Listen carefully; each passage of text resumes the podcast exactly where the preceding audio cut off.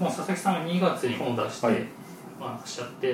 で今はそのスマートフォン時代が来て、ええ。まあ、みんなアテンションですからね注意が、まあ、スマホに奪われるみたいな、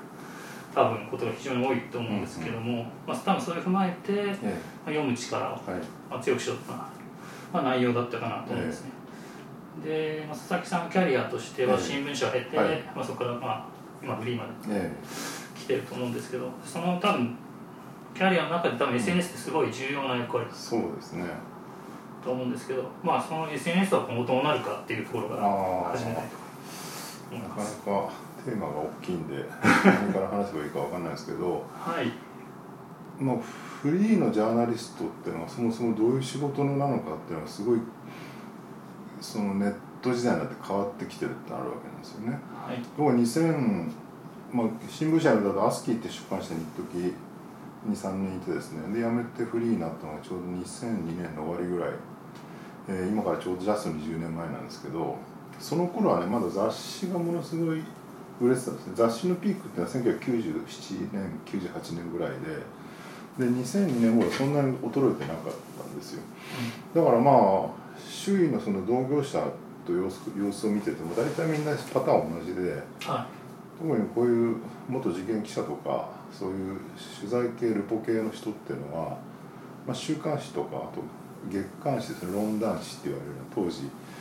えーもうなくなっちゃった雑誌でいうと「論座」とか「諸君」とかですね文藝春秋の。でそういうところでまたルポルタージュ書いたりとかしてでまあそれでね十分食っていけるかなっていう、えーすごいぶっちゃけた話をすると原稿料が例えば週刊誌売れてる週刊誌だと1ページ書いて4万円とか5万円。うん、なので4ページぐらい書くと、まあ、15万とか20万ぐらいになって、まあ、それでなんとか1ヶ月の収入ぐらいになるわけですよね。であとはまあ本当に何年かに1冊本を出すとかもしくはまあよくあるパターンだけどゴーストライター引き受けて誰か経営者のダメージの本を代わりに書いてあげる。とか、まあ、そういうことをやるとまあまあサラリーマン並みの収入が得られるかなっていうえ時代だったわけです。よで同時にでもねすごい人間関係が逆に狭いっていうか業界がもうそのなんだろう編集部とかを中心にした狭い世界の中で生きてるみたいなねもうそれ以外の人が取材先が合わないっていうような、えー感じだったわけなんですよね。でそれまあその中に僕もいてですね普通に地味に週刊誌とかそういう月刊誌に原稿を書いて僕の場合テクノロジーもカバー範囲として大きかったのでそれ以外のパソコン雑誌とかにも原稿を書いてたんですけどでそれが崩壊し始めるのが2008年9年ぐらいの出版不況って言われる。まあリーマンショックの煽りもあったのとあとまあインターネットが台頭してきて SNS がちょうどそのぐらいからですね mixi とか、えー広まりウェブの媒体もどんどん増えてで、まあ、雑誌が売れなくなっていくと。ですごい勢いでまあ雑誌が潰れ始めるわけですよね。休刊がラッシュで。実際もう2006-7年頃のピーク時でそうですね。雑誌の連載を月に7本ぐらい持ってたのかな。うーん。今ゼロですからねそれね。あっという間に雑誌が消滅してしまう。だからその2010年前後ですよね。だからリーマンショックからの5年ぐらいの間をどうやって生き延びるかっていうのが結構皆さん大きな課題になっていてまあ中にはひたすら酒飲んで愚痴を言い続けるだけの人もいたりとか田舎に帰るみたいな方がねまあライター家業を辞めて家業家を家を継ぎましたみたいな話だったりとかまあいろんな形で市場が縮小していく中でいろいろもがき苦しむっていう状況が起きるわけですよね。で僕がやったのは結局まあそうは言ってもテクノロジーが進化してね新しい、えー媒体が出てくるんだったら、まあ、そっちに付き合うしかないよねと。だからまあウェブメディアにお付き合いしつつただウェブメディアに移行しても全然飯は食えなくなっちゃうなぜかというと原稿料が死ぬほど安い、え1本だからそれまで普通に月刊誌とかで単発の原稿1本書けばまあものによるけど5万から10万ないところですかね。でそれが、まあ、2010年ぐらいのウェブメディアでできたんだけど書いて1本1万円とか、まあ、よくて2万円とかね。今でもあんま変わんないですけどねその状況は。そうすると全然サラリーマン並みの収入も得られなくなっていくってことが起きてだからまあそこからね本当に試行錯誤で一種そのジャーナリストってていう家業よりはまあ何でも屋のアントン・プレナーみたいなだからまあ有料のメルマガを他の人に先駆けて出したりとか、まあ、ありとあらゆることをやってえー、生活をするという方向にまあ進んできたわけですよね。その時に結局一番バックボーンに、えー、なったのが SNS なんですよね。だから SNS でこれも明確に覚えてるんですけど2011年の、えー、春っていうか2月にですねなんで2月って覚えてるかっていうと震災の前の月だったからなんですけど「キュレーションの時代」って本出したんですよね。でまあそれその時にそのキュレーションっていうのは要するに情報そのものをね書けば読んでくれるって時代はもう終わったとだからこんだけそのネットのなかった時代には媒体が少なかったので例えばそうですねそのテクノロジーっていうか情報通信のテクノロジーの情報を拾おうと思うと2000年頃だとですね本当に国内で出てるいわゆるその通信系の雑誌情報通信系の日経コンピューターとか、ね、まあ、そういうやつあと日刊工業新聞とか、まあ、5紙から10紙ぐらいとりあえず収集して読んでればまあまあカバーできるって感じだったのがすごいけど情報が増えてくるんですネットになってね。で全くそういう雑誌読んでるだけでは情報追いつかなくなってきてると。でそうなるとその情報の海の中ではいかにしてその情報を拾い上げるかってことが非常に難しくなってくる。ただしそのあらゆる分野の情報をですね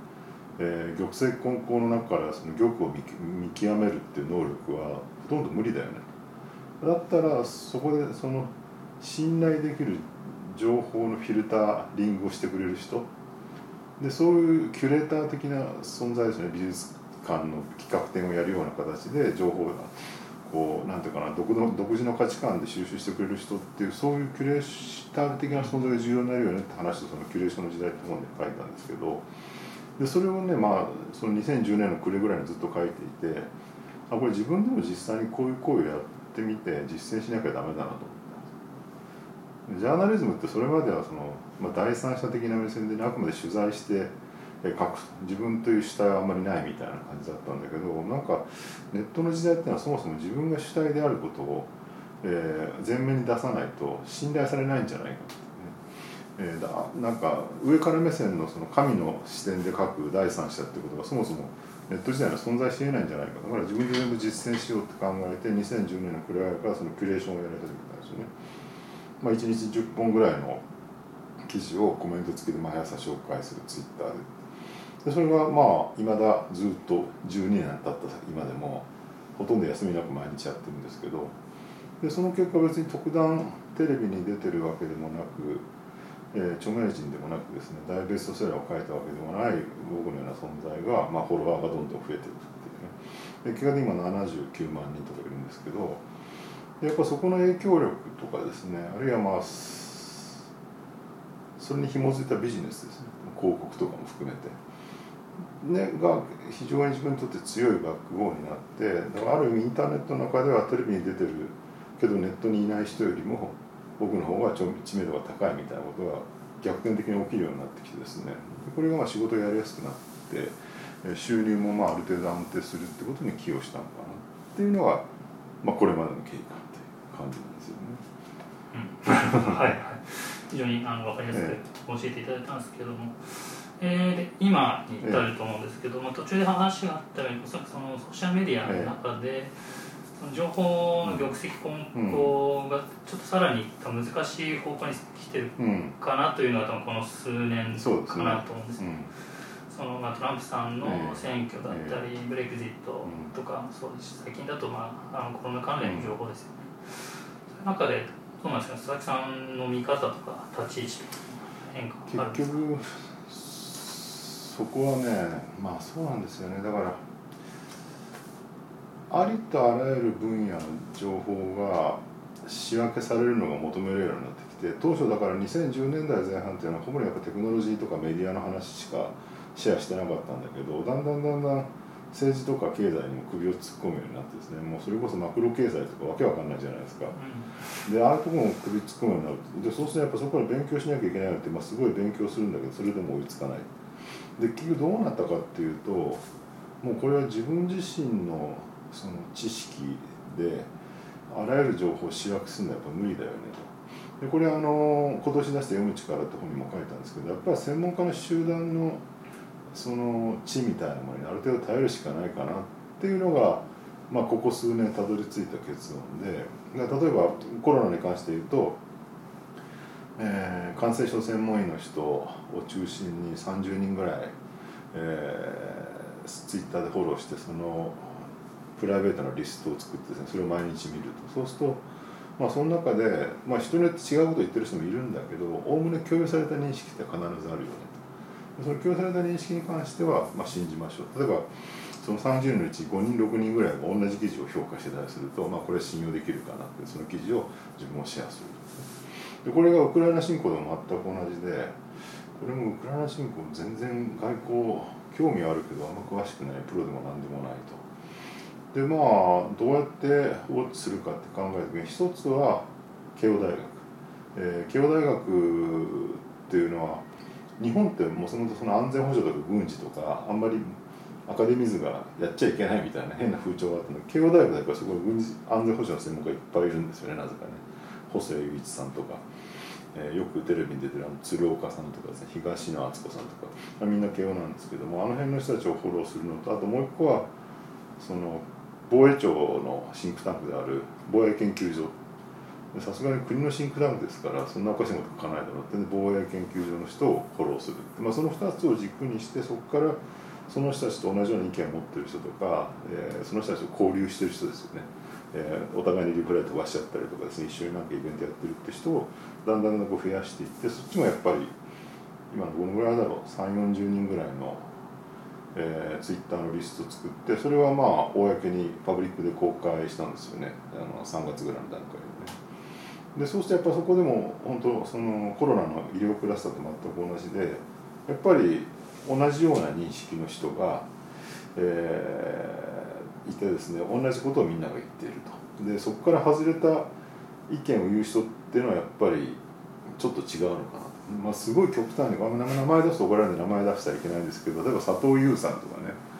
えー、すごいあのその軍事安全保障専門家のクラスターからは外れてるんですよね。で言ってることは全然違うっていう。で結構ね佐藤さんをねこう批判してる人も多くて安全保障。だからまあどっちが正しいのか僕には分からないんだけど、まあ、なるべく佐藤さんのご意見には、えー、近寄らないようにしようみたいなことでね頭の中で考えたりとかして。まあ、佐藤さん一応知り合いなんでねあんまり悪口言うとあるんですけどもまあそういう専門家の知見に頼って、えー、その専門家が言ってること一人一人が言ってることだけじゃなくてその集団が言ってる集団が共有してる認識を、えー、ある程度よりどころにするって方向にだんだん進んできてるのかなって感じがしますね。うん。その従来型メディアでは、うん、そのまあ新聞記者だったり、うん、まあ、そのテレビ局の記者さんとかがある種神の視点で書いてきたっていう、ね、まあ、ことがあってそれはそれで多分まあまあ間違っているということが多分指摘されることはまあまああったと思うんですね。多分メディア側にはそういう問題があったしあの、はい、ココロナが典型だったですよね、うん、コロナはもう3年ぐらい経ちますけど当初からやっぱりその医療クラスター感染症専門の人たちから批判されてる人ばかりをテレビに出すってことが起きて具体的な名前を挙げるとあのロンドンカレッジの渋谷なんとかさんとかあとあのよくテレビ出たなんかコロナの女王とか言われてた女性とかですねあのどっかの大学の先生とか、まあ、軒並み変な人がいっぱい出てたけど変って言うと怒られるんだけどその外れて外れてる人、で結局それってテレビ局の側に人を選ぶ見識がまあないっていうね。だから彼らは自分たちが正しい人を選んでると思ってるんだけどそれがその感染症専門医のクラスターの中で外れ値になってるってことは認識してなかったわけですよね。ちなみにウクライナ侵攻はそれが全く起きなくてですね。見事にその軍事安全保障の専門家の集団の中で評価されてる人だけがテレビに出てるっていう。全く逆のことが起きていて理由はよくわからないんだけどある人が指摘してたのは、えー、ウクライナ侵攻起きたのは2月。で大学は休みだったから。ああみんなに連絡してちゃんと出る出れる人が出れたっていう、コロナはほら臨床の人に忙しくてそんな暇がなかったのでしょうがないからっていうんで探したら暇な先生が出てきてそれが変だったっていう話だったんじゃないかっていう指摘はありますよね。はい、そうですね。その一点からみんなに渡す方のマスメディア多分そういう感じだったと思うんですけどそのまあソーシャルメディアとかインターネット側のその情報流通に関してはあつまり偽情報ですかね、まあ、プロパガンダとか、まあそうですね、ロシアとかね、まあ、北朝鮮とかそういう、まあ、国をがバックにした、まあ、トロルファンとかいうような、えー、グループがいるんですけど、まあ、それは彼らが例えば日本を不安定化させたいということで、反ワクチン組織するところから始めたりするんですけどそういう実 際だからウクライナ侵攻もどのぐらいそのねロシア政府というかそのロシアプロパガンダに利用されてるのかどうかまで分かんないけど明らかにロシア寄りのおかしなことを言ってる知識人とかすごいいっぱい出てきましたよね。なんかまるでゼレンスキーが、えー、戦争したがってるみたいなことを言ったりとかですね、はい、でそういう声明を実際なんか歴史学者のなんか、えー、有志の会かなんかねゼレンスキーが戦争に邁進してるみたいな番号を入れて、えー、声明出したりとかしてるぐらいでだからまあそれをね、まあ、プロパガンダに騙されてるのか勝手な思い込みなのかまでちょっと判断しがたいんだけど、うん、そういう現象が起きてるのは間違いないのかなと。で結局そういうのが出てきた例えばほらなんだろうウクライナはねその男性は、えー、国外にウクライナ国民の男性は国外に出れないみたいなので批判したりとかね。じゃあロシアはどうなんだと思うんだけどそれで一切言わないでウクライナ側がえんと批判する人が出てきてると。で結局それって何が専門知識なのかを見抜く力がやっぱないからっていうところに行き着くんじゃないかなと思うんですよ。テレビの人とかと同じ問題ですよね。でそれと同時に、まあ、日本の場合だとその戦後民主主義みたいなねものがあってある時期まではそれは輝いてたんだけどさすがにもう70年経つとかなり警戒してしまってるとで21世紀のこの新しいコモンセンスについていけなくなっちゃってる人が山ほどいてですねそれがもう冷戦時代のある種の古い、えー、知識とか教養にしがみついてるみたいな構図もあったりとかしてでそういう硬直化してなんか古いものにしがみついてる人たちが、えー、おかしな言論にこう飲み込まれていくって状況が起きてるのは間違いないんじゃないかなと思うんですよね。うん、そうですね。そのトランプさん2016年の選挙の時は、えー、向こうの検察とかで、まあ、あの調査を行って、うん、まあ、ファイとかを送り込んで、フェイスブックグループを作ってとか、あとまあ本当に草の根くらいから始めたりするんですね、多分そういうなんですかねあの戦略的な作戦的な側面がある一方で多分あのエコーチェンバーとかフィルターバブルっていうように、えーまあ、似たような意見が響き響いてるような空間ですよね。そのこうみんながクラスターでくっついてるところでそういう一つ、まあ、情報が誤った情報が入ってもみんなでそう言い合ってれば真実に聞こえちゃうみたいな、まあ、そういう側面もあったのかなと思うまあそうですよね。だからなんだろうな。2010年代のもう一個の大きな流れとして起きたのは例えばツイッターとかは分かりやすいんですけど2007年ぐらいからだんだん日本で普及し始めてきて当初ほらランチナウとか言ってたじゃないですか、はい、ああいう割になんか日常のささやかなつぶやきをする場所みたいな感じだったのが2011年の多分福島の原発事故とその後の第二次安倍政権成立ぐらいからものすごい勢いで政治化していったっていうね。でもうなんか罵詈雑言を投げ合うみたいな場所になっていったってことが起きていてある意味その SNS が政治空間化していくってことが起きたっていうのも一つの大きな流れでそれが今おっしゃったエコーチャンバーみたいなのを作る一つ大きな要因にはなってますよね。だからそのフェイクニュースとかプロパガンダのバックとその党派化していくネット空間みたいなものがね、ちょうど重なり合ってかなりやばい感じになってきてるっていう認識ですけどね、はい、ちなみにこれってね、うん、全く根拠ないし僕の単なる憶測なんですけど、はいはい、2010年代になんであんなにツイッターが政治空間化したかっていう説の一つに2007年問題があるんじゃないか2007年問題って何かっていうと2000年頃言われてたんですけど段階の世代の大量退職が始まる年なんですよ。1947年前ですから段階の世代はね、うん、要するにそれで定年したおじさんたちがみんなネットに流れ込んできて政治空間化してったってね最近の国葬反対とかの激しいやり取り見てるとなんか60年代70年代のね学生運動再びみたいな人がいっぱいいるのでちょっとこうその人たちが作ってる空気って大きいんじゃないかって人数多いですしね、うん、団体世代1学年200万人いますからね、はい、そうですね。なるほど。なるほど、まあ、でかいクラスターでビジネス側から見てもつまり狙うべきところになってくるんで、うん、彼らのツイートが、まあ、アルゴリズム上、拡散するっていう可能性はなきにしも、で右にも左にもいるんですあの世代ってねで右の方にいる人はなんかうん半官半中みたいなねそういうしょうもない本いっぱい買っててでこっちの人はもうなんか国会前デモとかに盛んに行くっていうねだからどっち行っても白髪頭の人しかいないってよく言われてたんだけどはい、そういう世代なんですね。なるほど。わかりました。えー、そうですね。えーと、今の話まで聞いて、ごめんなさい、最初の SNS が長いですけど、あーでまあ、最近はそのツイッターの買収ですよね。うん。あのはいはい。まあ、イーロンマスク手出して、まあフェイクアカウントが多い。から取り出した。と。で、フェイスブックも、えーとまあ、内部告発があって、つまりフェイクフェイクが、ん。まあ、散乱した方ようなアルゴリズムの方が儲かる。うん。内部告発が出て名前をメタに切り替えたみたいなところが来たと。あの問題はね僕ねすごい難しいなと思っていて結局ツイッターはまあトランプを追放したわけですよね、はいはい。この前大統領さん終わった後に。でそれに対してイーロン・マスクが異を唱えていて要するにツイッターというのは中立の場であってね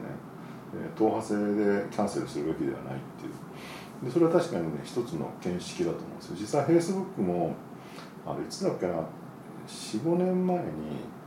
あそこほらあのどういう記事がタイムラインに載るかっていうのをアルゴリズムでコントロールしてるじゃないですか。特に実際には実際にアルゴリズムだけじゃなくて人間の手が介在していて Facebook の社員が。でその際にそのニューヨーク・タイムズとかワシントン・ポストみたいなリベラルな新聞の記事を優先的に出してホックスとか出さないようにしてたっていうね。のがバレてなんか保守派からすごい攻撃を受けたみたいなことがあったりとか。だからとはいえねそのじゃあトランプがフェイクニュースとかを流してる時にそれを押しとどめないで流したままにしていいのかっていうそのどっちが公正なのかっていうここはねすごい境目がわからない。難しい問題だと思うんですよ。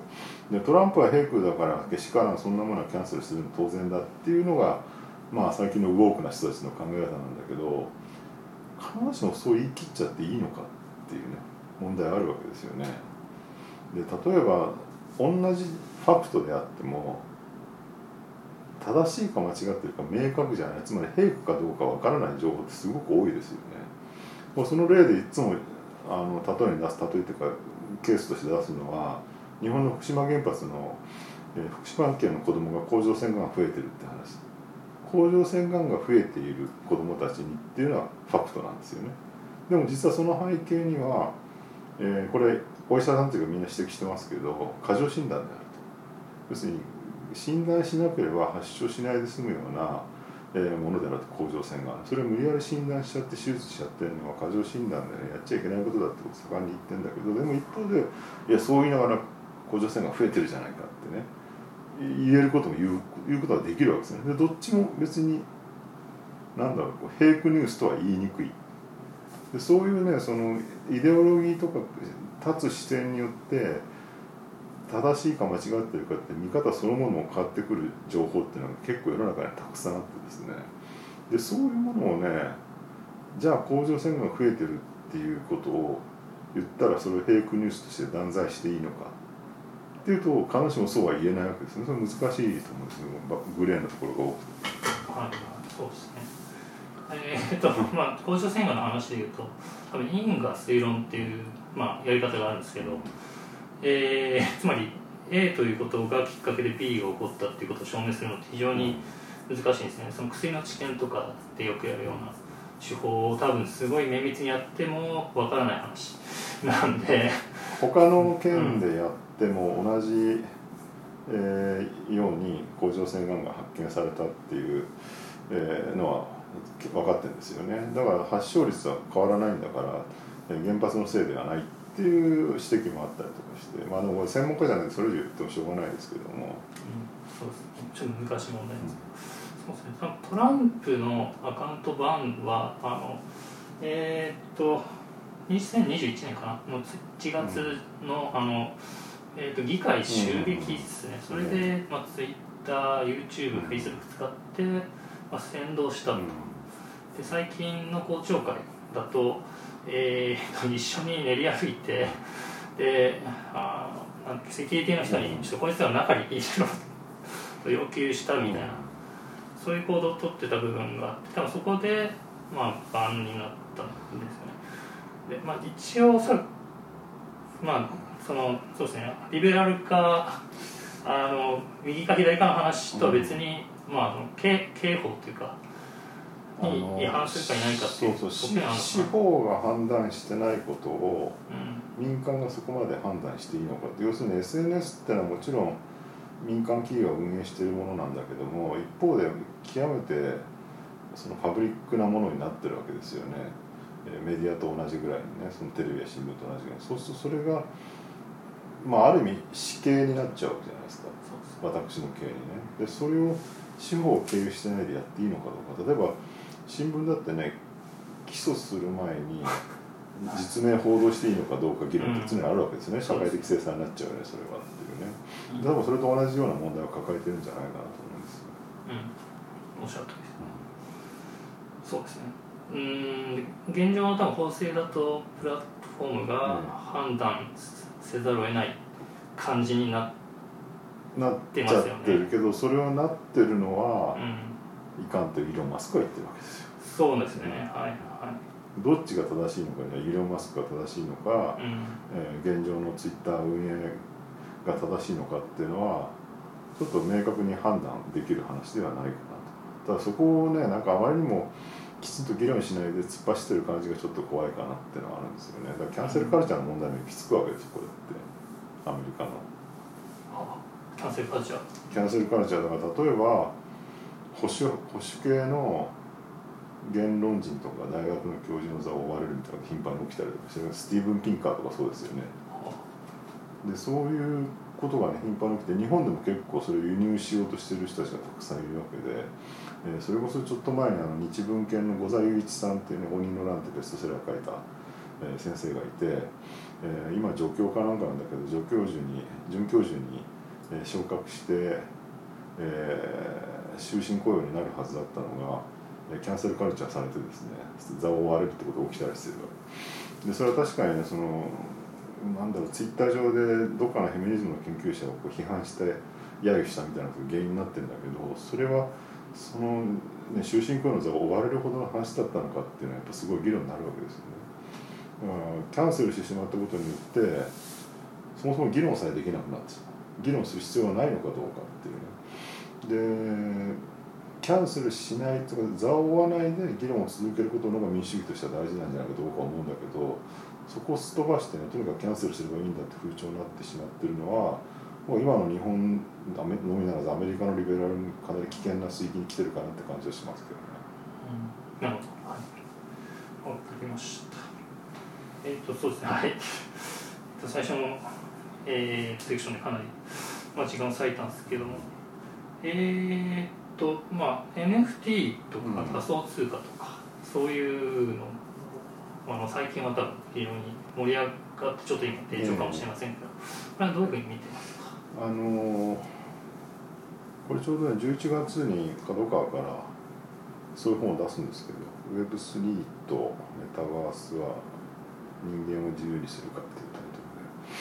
あのー現状はね単なる山師の陶器ですよ所詮ね。でそんなしょうもないねチープなデジタル絵画が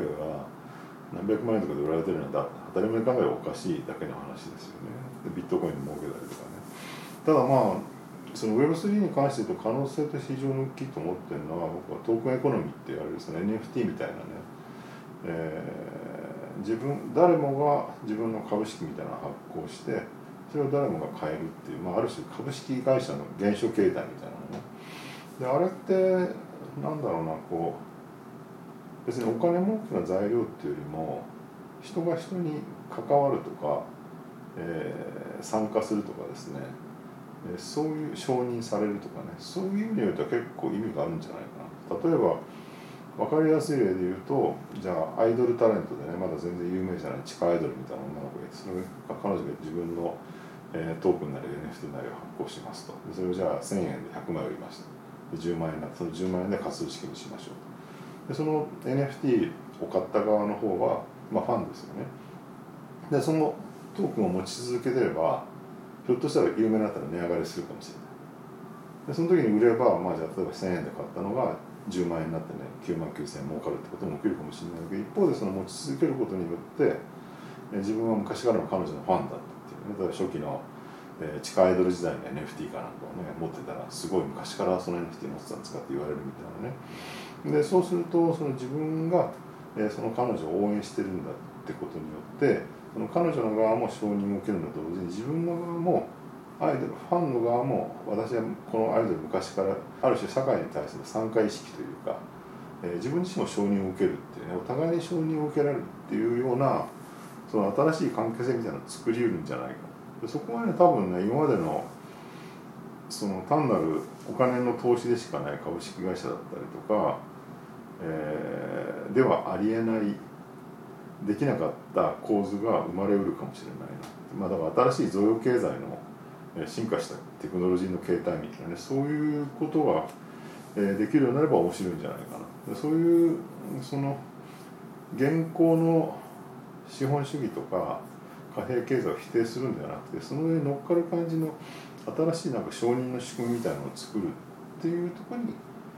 まあ、NFT は可能性があるんじゃない実際ねそういう取り組みやってるところがあって、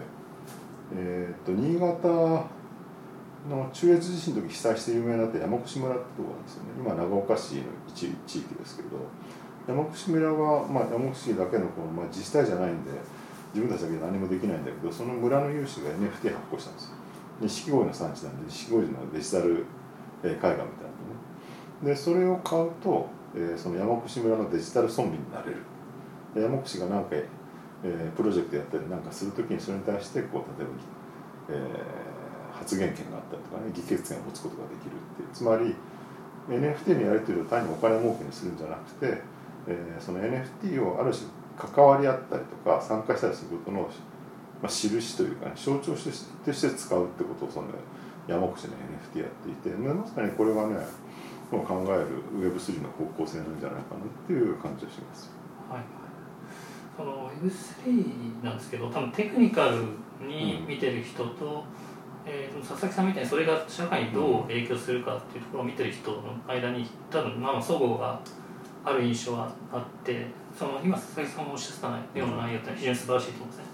僕もまあ現行の資本主義って強い人に有利で、まあ、弱い人に不利に働いたりするので、まあ、それにまあ別の貨幣が加わって、まあ、新しい経済ができるっていうのは、まあ、面白い話なんですけどただ多分そのブロックチェーンでやるべきかっていうところが、まあ、問題で。まあねだから現状のブロックチェーンだとスピードが遅すぎるっていう問題があったりとか、ね、まあ、採掘するのにね電力使いすぎとかっていう。イーサリアムとかがほらもうブロックチェーンやめます。あブロックチェーンはそのプルーフ・オブえー、えー、あワークをやめてプルーフ・オブステークに変えるみたいなのをややりましたよね。だからああいう方向にだんだん技術として進化していくのかな。ただまあそのさらに言うとそういう取引の台帳ですよねブロックチェーンその取引の台帳そのものを、まあ、セルフコントロールできるようになるっていうのは結構大きいんじゃないかな。だからフェイスブックとかで、えー、自分の過去の行動履歴とか、えー、写真とか全て、えー、保存されてると。でそれを他のところに移すことができないわけでしょ現状。それがまあブロックチェーン的な考え方であればまあどこのプラットフォーム間でも情報を移動できるようになるって可能性を持ってるわけですよね。そうですね。厳密に言うと別にプラットフォーム間を移動してるんではなくてプラットフォーム運営者のウォレットっていうまあその、まあ、トークンとか暗号通貨を受け取るものをの間を介在して他の国に動いたらそのその上その、えー、とソフトウェアに対してそうですね。リクエストとしてソフトウェアが来ましたってことにしてアプリケーションと保存されてる場所を変えるってことだと思うんですけど、ね、うん、まあはいそうですね、うん、そのボラティティがすごい激しいとか、うん、ああとある程度なんですかね。イーサリアムはそうでもないんですけど、その大口の人がいてその人が価格に影響を及ぼせたりする結局それは投機してるから、うん、ボラティティが大きくなってるだけなんじゃないですかね。だから投機じゃなければいいわけなんですよ。だから要するに長期ホールドを中心にして、えー、トークンエコノミーを確立するってことするとなんだろうそのお金儲けのためにややらないっていう方向に行かざるを得ないんじゃないかなっていうね。だからみんな投資だと思ってるからやってるわけですよビットコインにしろ NFT にしろ。でそれは違うって話なんです僕が言ってるのは。うそれはもうでもね個人の考え方の問題なので。ん、うん、そうですね。いやあおの金持ってやりたい人にとってはいいやそんなのそうじゃなくてねなんか今の状況どうやって変えるんだと。お金もっと儲かるようにできないのかって話になると思うんだけど僕はそういうのは必要ないと思ってってそれだけのことですよ。そうですね。なんかはい。なんかそういうそうです。佐々木さんと同じような考え方をしている人がかなり多分たくさんいると思うんですね。で、まあ、よく話したりするんですけど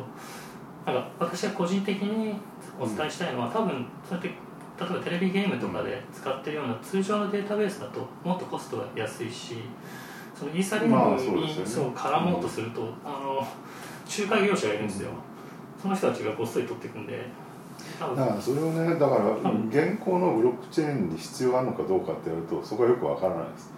うん。ただまあ Web3 って必ずしもイコールブロックチェーンではないのでその Web2 っていうねだからプラットフォームが支配する、えーモデルが Web2 だったわけですね。Web2.0 だったわけじゃないですか。Web1.0 っていうのは分散化した世界だったわけですよね。でそれまでの、えー、とネットがなかった時代っていうのは全ての垂直統合であったと。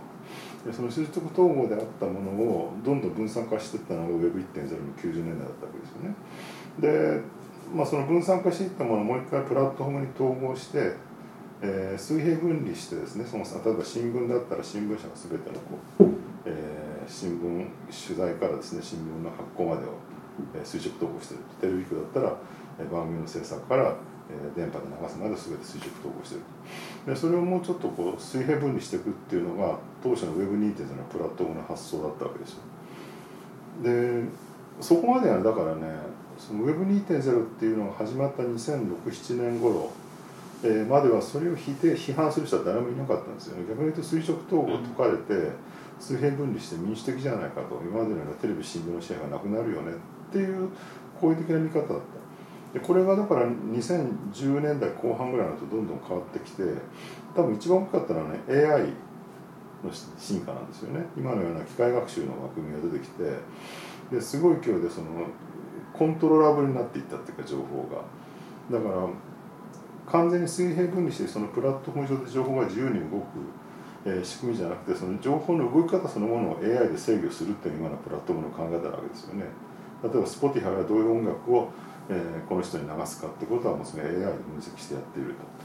で Facebook なんかもねそのエッジランクでどういう情報をタイムラインに流すかってことを個人にパーソナライズしてるわけですよね。全部 AI が計算してるわけでしょ。でそうするとそこで初めて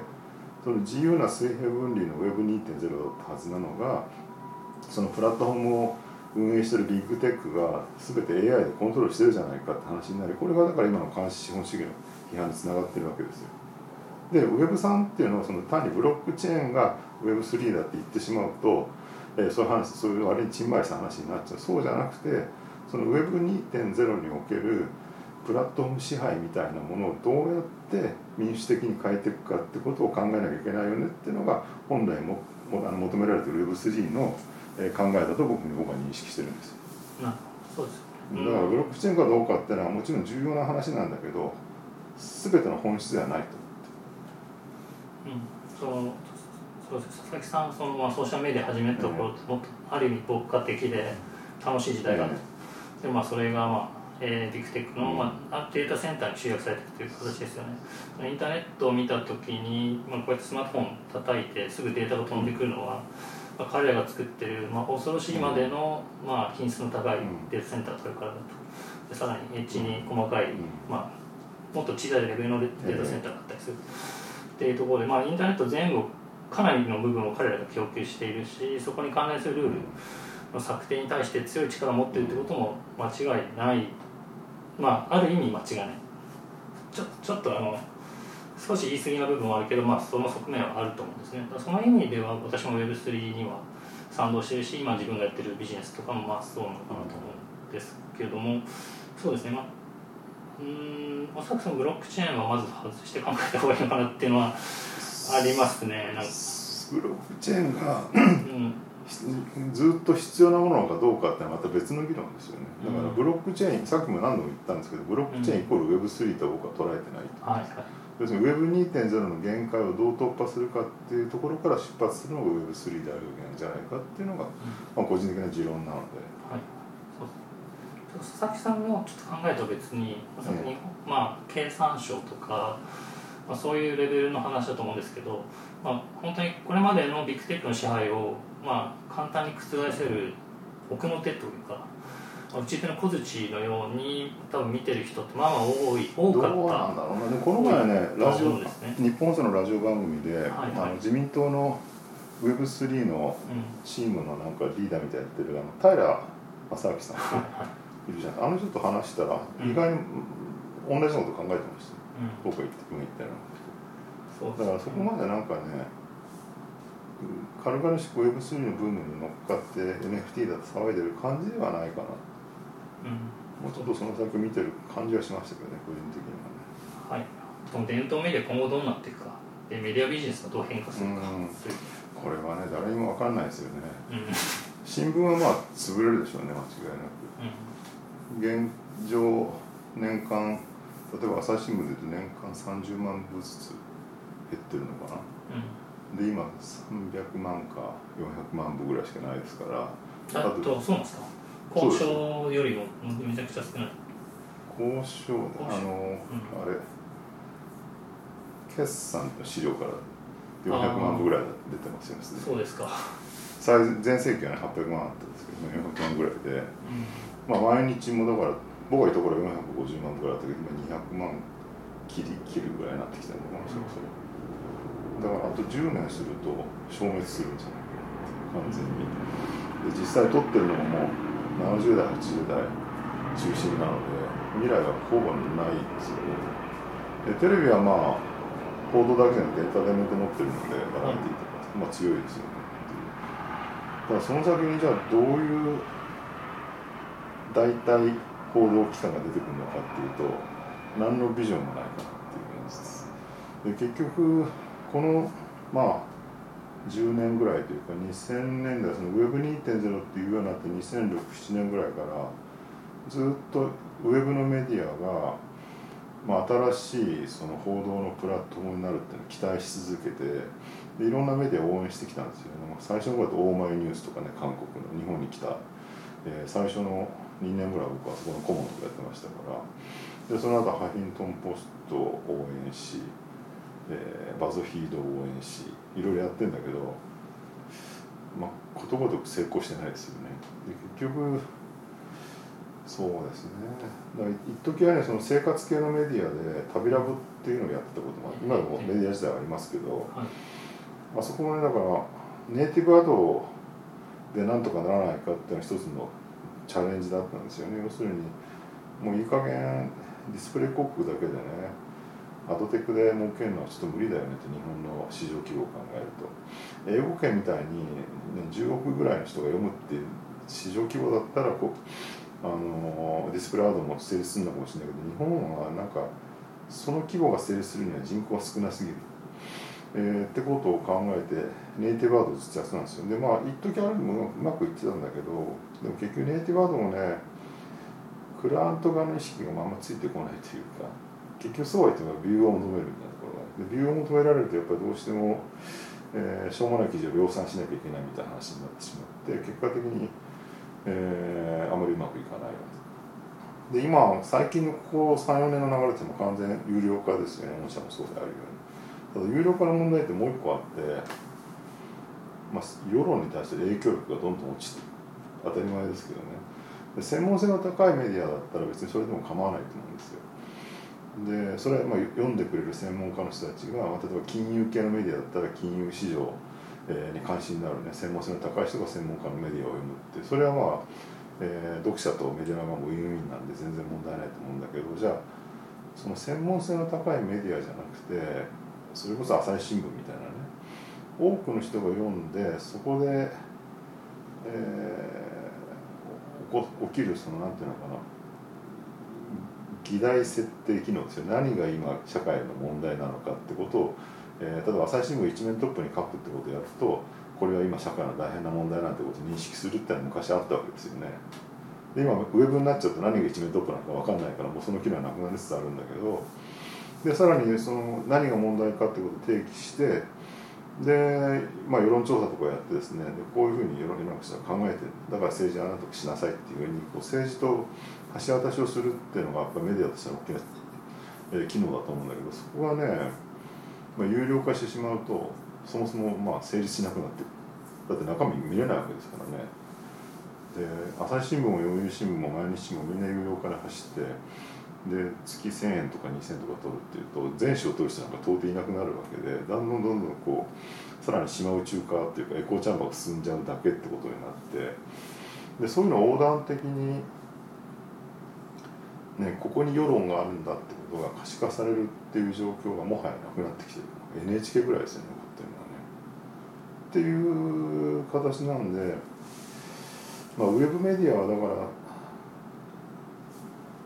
ある種雑誌的なねこの専門性の高いメディアが少数の読者を対象にして少数ってのはどのぐらいの規模かってメディアのビジネスによると思うんですけどでそうやって生きていくってのは全然ありなのか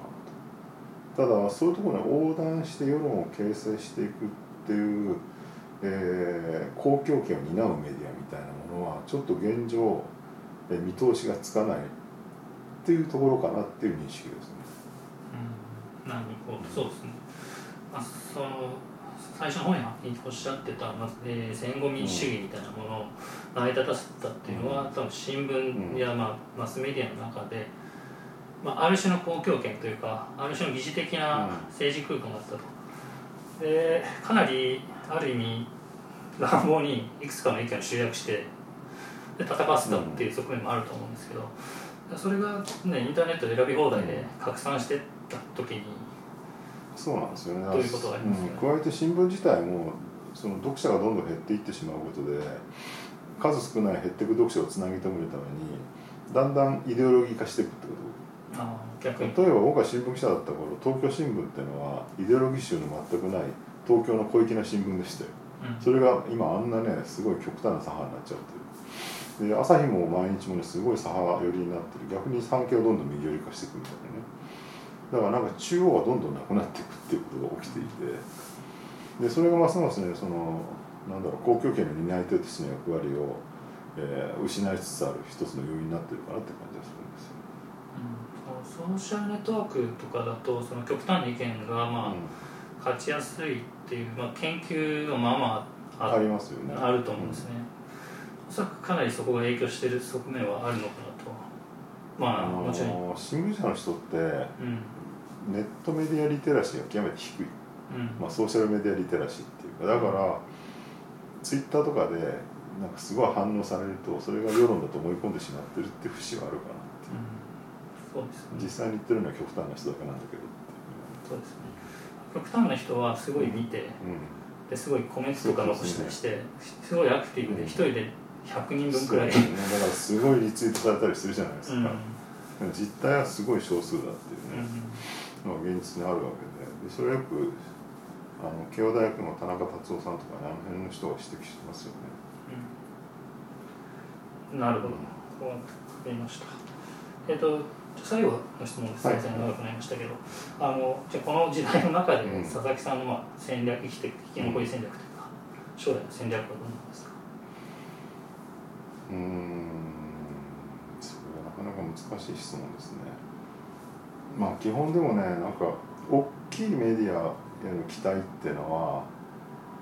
ほぼ難しくなってきてるかなっていうのがあるのでもうそこにはねあんまりコミットしないようにしようかなってていうのはスタンスとしてはそうですよね。だからうん素晴らしいメディアが出てきてそれにお手伝いしようみたいなこと一時思ってたんだけどそれはちょっと無理かなっていうのも諦めたかなとだからどっちかというとまあ僕自身の仕事というのは、まあ、テクノロジーの進化とあるいはそれと近代の終焉ですよね。20世紀型社会の終焉で、まあ、社会とかがどう変わっていくのかっていうとこのその代わり目をずっと見ていくっていうのをライフワークにしてるのでそこをまあ粛々とやって、えー、それを本にしたり喋ったりしていくっていうのをやってそれをまあ読んでくる人が読んでくれればそれでいいかなっていう。そのぐらいですね。そんなに大それたことは考えてないです。あー大きなメディアが出てきてというようなシナリオはあんまない、もうちょっと無理かなって感じになってきてうただまあさっきも話したようにこの状況は、ね、その日本の公共権ですよね民主主義の公共権に対してどういう影響を与えるのかってちょっと測りかねてるところがあって新聞が消滅した以降にねそこは非常に気になるところなんだけど、まあ、自分の力ではもうどうにもならないのでそのん見てるしかないかなっていう感じがしますけどあともう一個はねそのさっきほら極端な意見が多いみたいな話がしたじゃないですか。あのツイッターを長い間やっててすごい思うのは極端な意見に引きずられないようにすることが一番大事であるっていう。でほとんどの人はただ見てるだけなんです特にツイッターって最近よく言われるんだけどあのね自分自身のツイートのアナリティクス見ても分かるんだけどえーっとインプレッションはそんなに減ってないんだけどリプライがすごい減ってるんですよね10年前と比べると。つまり反応しないで見てるだけの人がすごい多くなってる。で実際20代ぐらいの若者のなんかアンケート調査みたいな記事とか読むとツイッターをニュースソースとして見てる人が多い。だから日々の朝のテレビつけてニュースが流れるようにツイッター見てニュースをチェックするみたいなね。でだからねある意味その情報の流通とかそのニュースの流通のプラットフォームとしてやっぱりすごく有効なんですよツイッターってのは。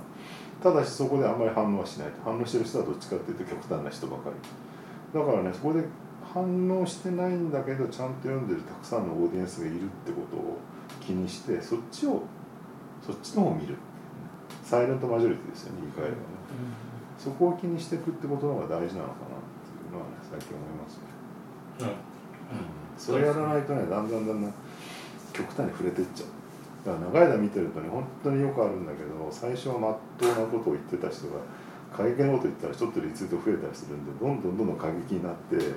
なんかよくわかんない遠くの方へ押し流されていくみたいなねケースすごいたくさんあるんですよね。そうならないようにする、まあ、要するに言い換えればネットで正気を保つことが自分の生存戦略。なるほどあのそう